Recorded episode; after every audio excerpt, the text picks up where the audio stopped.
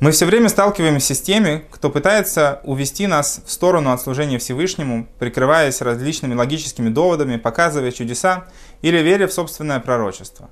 Как на это реагировать и что с этим делать? Сегодня мы поговорим об этом. Добрый день!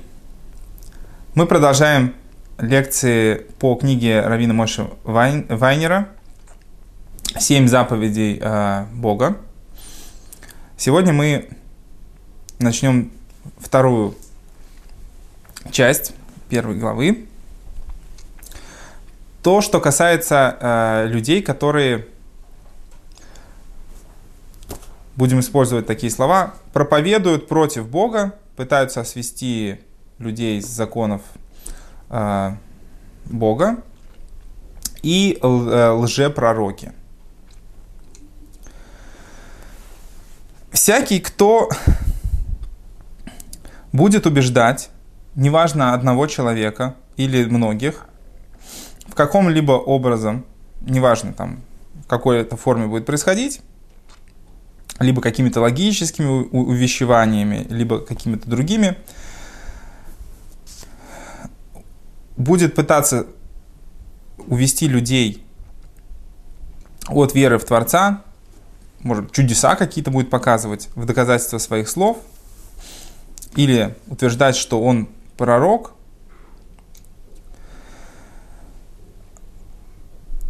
мы обязаны такого человека всеми возможными способами заставить замолчать. Понятно, что сейчас у нас нет таких возможностей на уровне государства, но так же как государство борется с людьми, которые отрицают законы государства и пытаются изменить нормы общества, государство борется с такими людьми, также и в Нейноах, также все человечество должно реагировать на людей, которые пытаются свести людей с, э, с пути Всевышнего в сторону. Потому что, это подразум... под, под, э, под, потому что это подрывает сами основы существования человечества на Земле.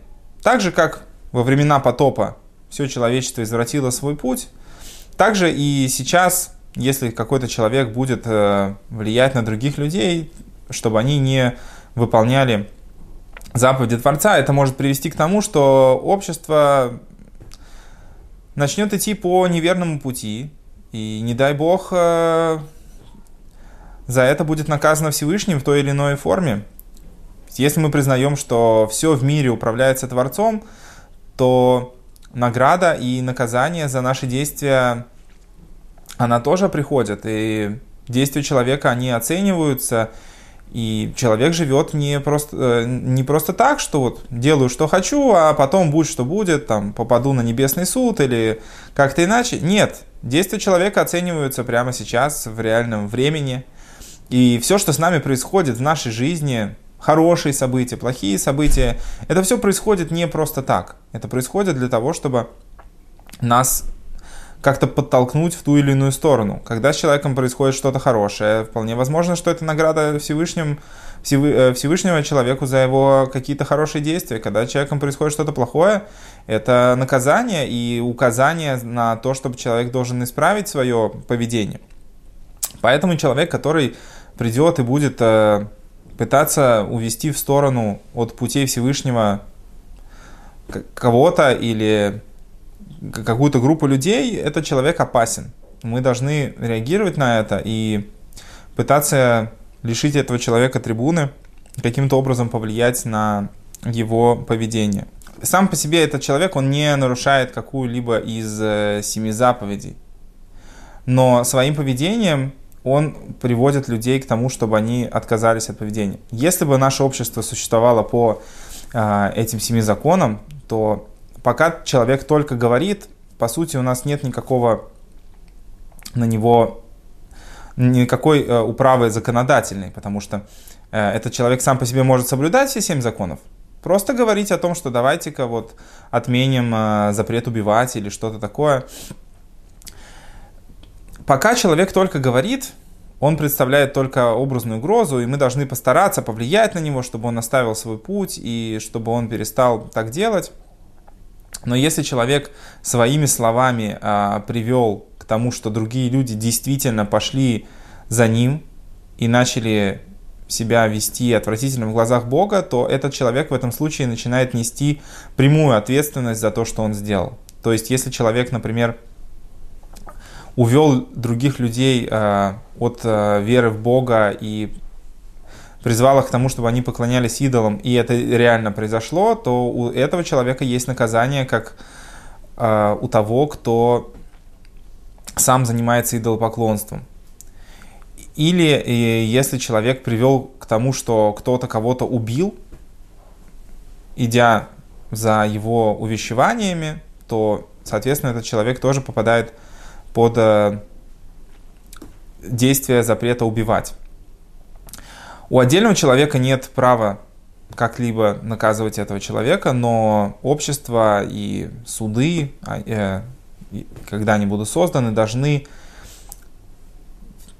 э, регулировать подобные моменты и оказывать на такого человека соответствующее воздействие. И если он действительно что-то нарушил, то по факту э, вершить над ним суд и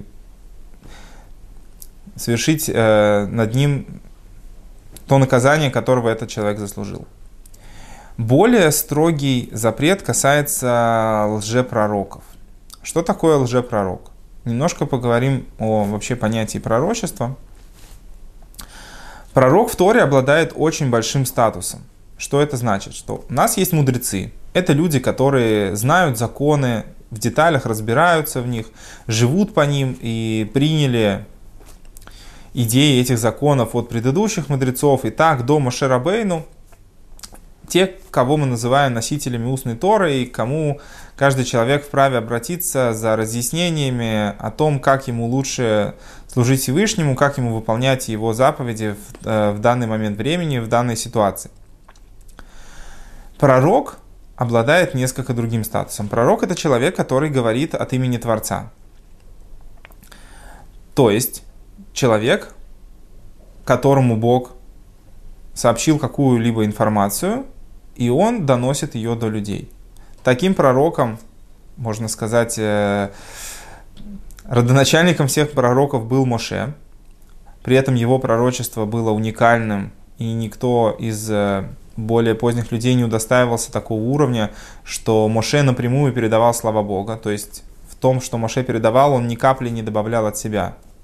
Неспроста Моше называется самым скромным человеком на земле, что его слова это была прямая трансляция слов Всевышнего.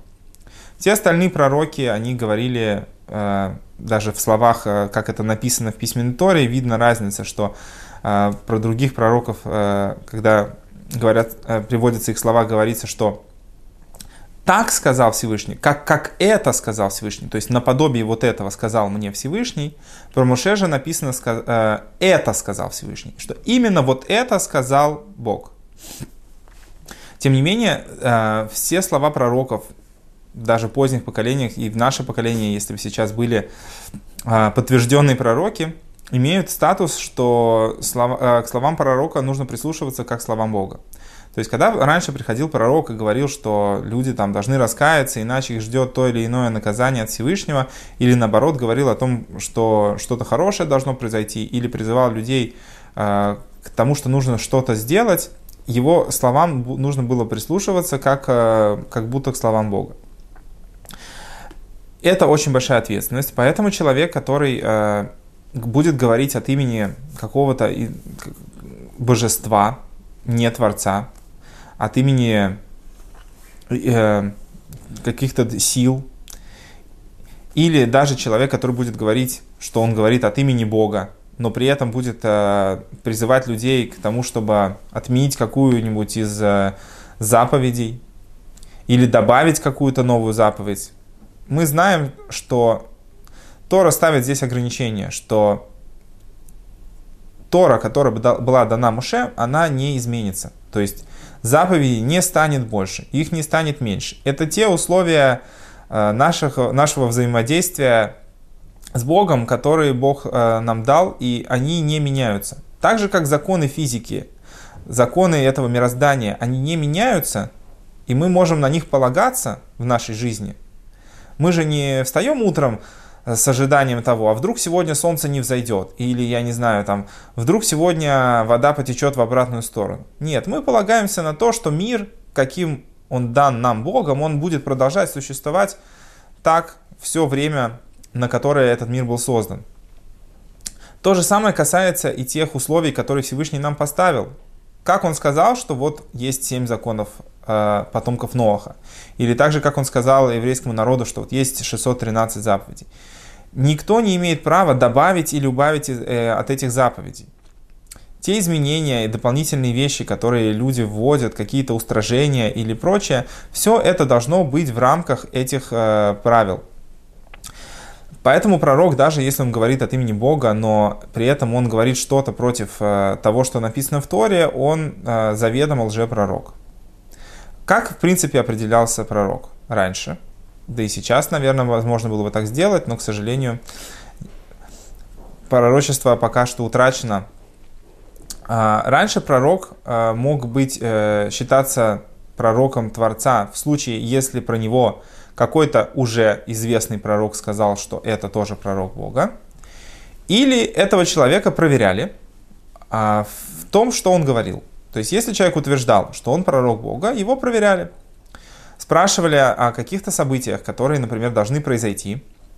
Если человек мог в точности предсказать, что будет, и это действительно происходило, и то проверяли его несколько раз. То есть он должен был несколько раз сказать о каких-то событиях, которые произойдут, или его спрашивали о том, что произойдет, и это должно было в точности сбыться, как он сказал. Тогда этот человек получал статус пророка, и ко всем его словам нужно было прислушиваться. А, единственное было ограничение в том, что если, человек, а если пророк говорил о чем-то плохом, что должно сбыться, и это не сбывалось, это не лишало человека статуса пророка, потому что Всевышний милосерден, и если люди исправили свое поведение, то этого наказания э, могло не последовать. Как, например, история с городом э, Нинве, который Всевышний за грехи хотел э, стереть с лица земли, но пророк Йона сказал им о том, что их ждет, и удивительная вещь, люди прислушались в рамках целого города и исправили свое поведение, в итоге это наказание было отменено. Но если же пророк говорил о чем-то хорошем, что должно было произойти, даже если те условия, которые были необходимы для того, чтобы это произошло, они отпали, ну, например, люди хорошо себя вели, Всевышний им за это что-то пообещал сделать хорошее, а, а люди успели испортить свое поведение, сделали что-то плохое. Тем не менее, то, что хорошее было обещано, обязательно должно было сбыться. Вот. Из-за того, что у пророков такая большая ответственность и такое большое, такое большое влияние, поэтому человек, который свидетельствует от имени Бога или и, и, и говорит что-то неправильное, такой человек, он э, по закону суда получает э, наказание в виде смертной казни. Понятно, что в наше время это все неприемлемо, но в наше время нету и людей, которые являются пророком. В будущем, когда пророчество вернется, эти законы будут э, заново соблюдаться. Вот. Поэтому нужно знать, что в наше время, наверное, ни один человек не вправе говорить, что вот он знает что Бог ему сказал, давайте что-нибудь изменим. Даже если этот человек не будет говорить, что он пророк, а просто будет всяческими чудесами доказывать нам ту или иную вещь, что вот, смотрите, я там доказываю вам, что что-то изменилось. Uh, у нас есть Тора, которая вечна. И кто бы ни пришел и что бы ни говорил, мы не вправе изменить э, те принципы, которые Всевышний нам передал. Если мы верим в то, что Всевышний нам обещал, ту награду, которая нам полагается, так же, как награда человека за то, что он сделал в этом мире для Бога, она вечна, также и принципы, на которых это строится, они вечны. Всевышний не меняет правила игры. Поэтому не надо верить э, тому, что происходит э, тем людям, которые убеждают нас э, в том, что что-то изменилось, нужно жить как-то по-другому.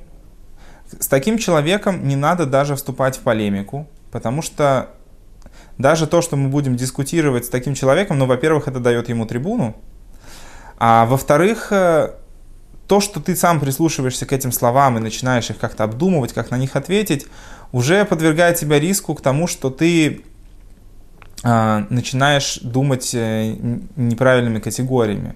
К сожалению, разум человека работает так, что любая информация, которую мы услышали, она уже у нас есть. Человека не работает как э, 2 плюс 3, 3 плюс 2, поменяй местами, сумма будет та же самая. Человек всю последующую информацию оценивает с точки зрения той информации, которую он получил до этого. Поэтому даже если мы услышим э, когда мы, если, если мы услышим какую-то вещь заведомо неправильную, совершенно бредовую, тем не менее, она окажет на нас влияние. Тем более, если человек начнет подтверждать это какими-то чудесами и прочим. Несмотря на то, что человек будет стараться остаться верным своим идеалам, тем не менее, влияние негативное на него это окажет.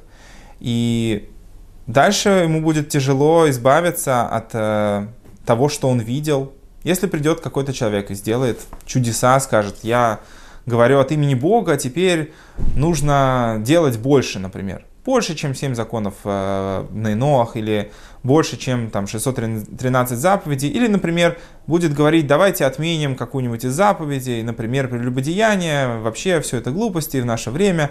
Генетика доказала, что никакого влияния не оказывает на то, кто с кем спит и когда когда человек будет такое говорить и доказывать это какими-либо доказательствами, на нас это оказывает влияние. Потому что мы живем в физическом мире. Наше тело э, оценивает мир только теми способами, которыми умеет. У нас есть разум, у нас есть чувства. То влияние, которое на них оказывается, заставляет нас э, смотреть на мир по-другому. Поэтому человек, который уводит э, от пути Всевышнего, не надо пытаться с ним как-то взаимодействовать, спорить. Нужно просто постараться такого человеку не дать возможности продолжать говорить, лишить его трибуны. Вот. И таким образом нейтрализовать по возможности вред, который он может оказать. В будущем, когда восстановится пророчество, будут актуальны законы о том, о том, как относиться к пророку и что делать с человеком, который говорит против Бога. Но сейчас у нас есть только такие возможности. Поэтому берегите свой разум и сердце. Хорошего дня. Спасибо.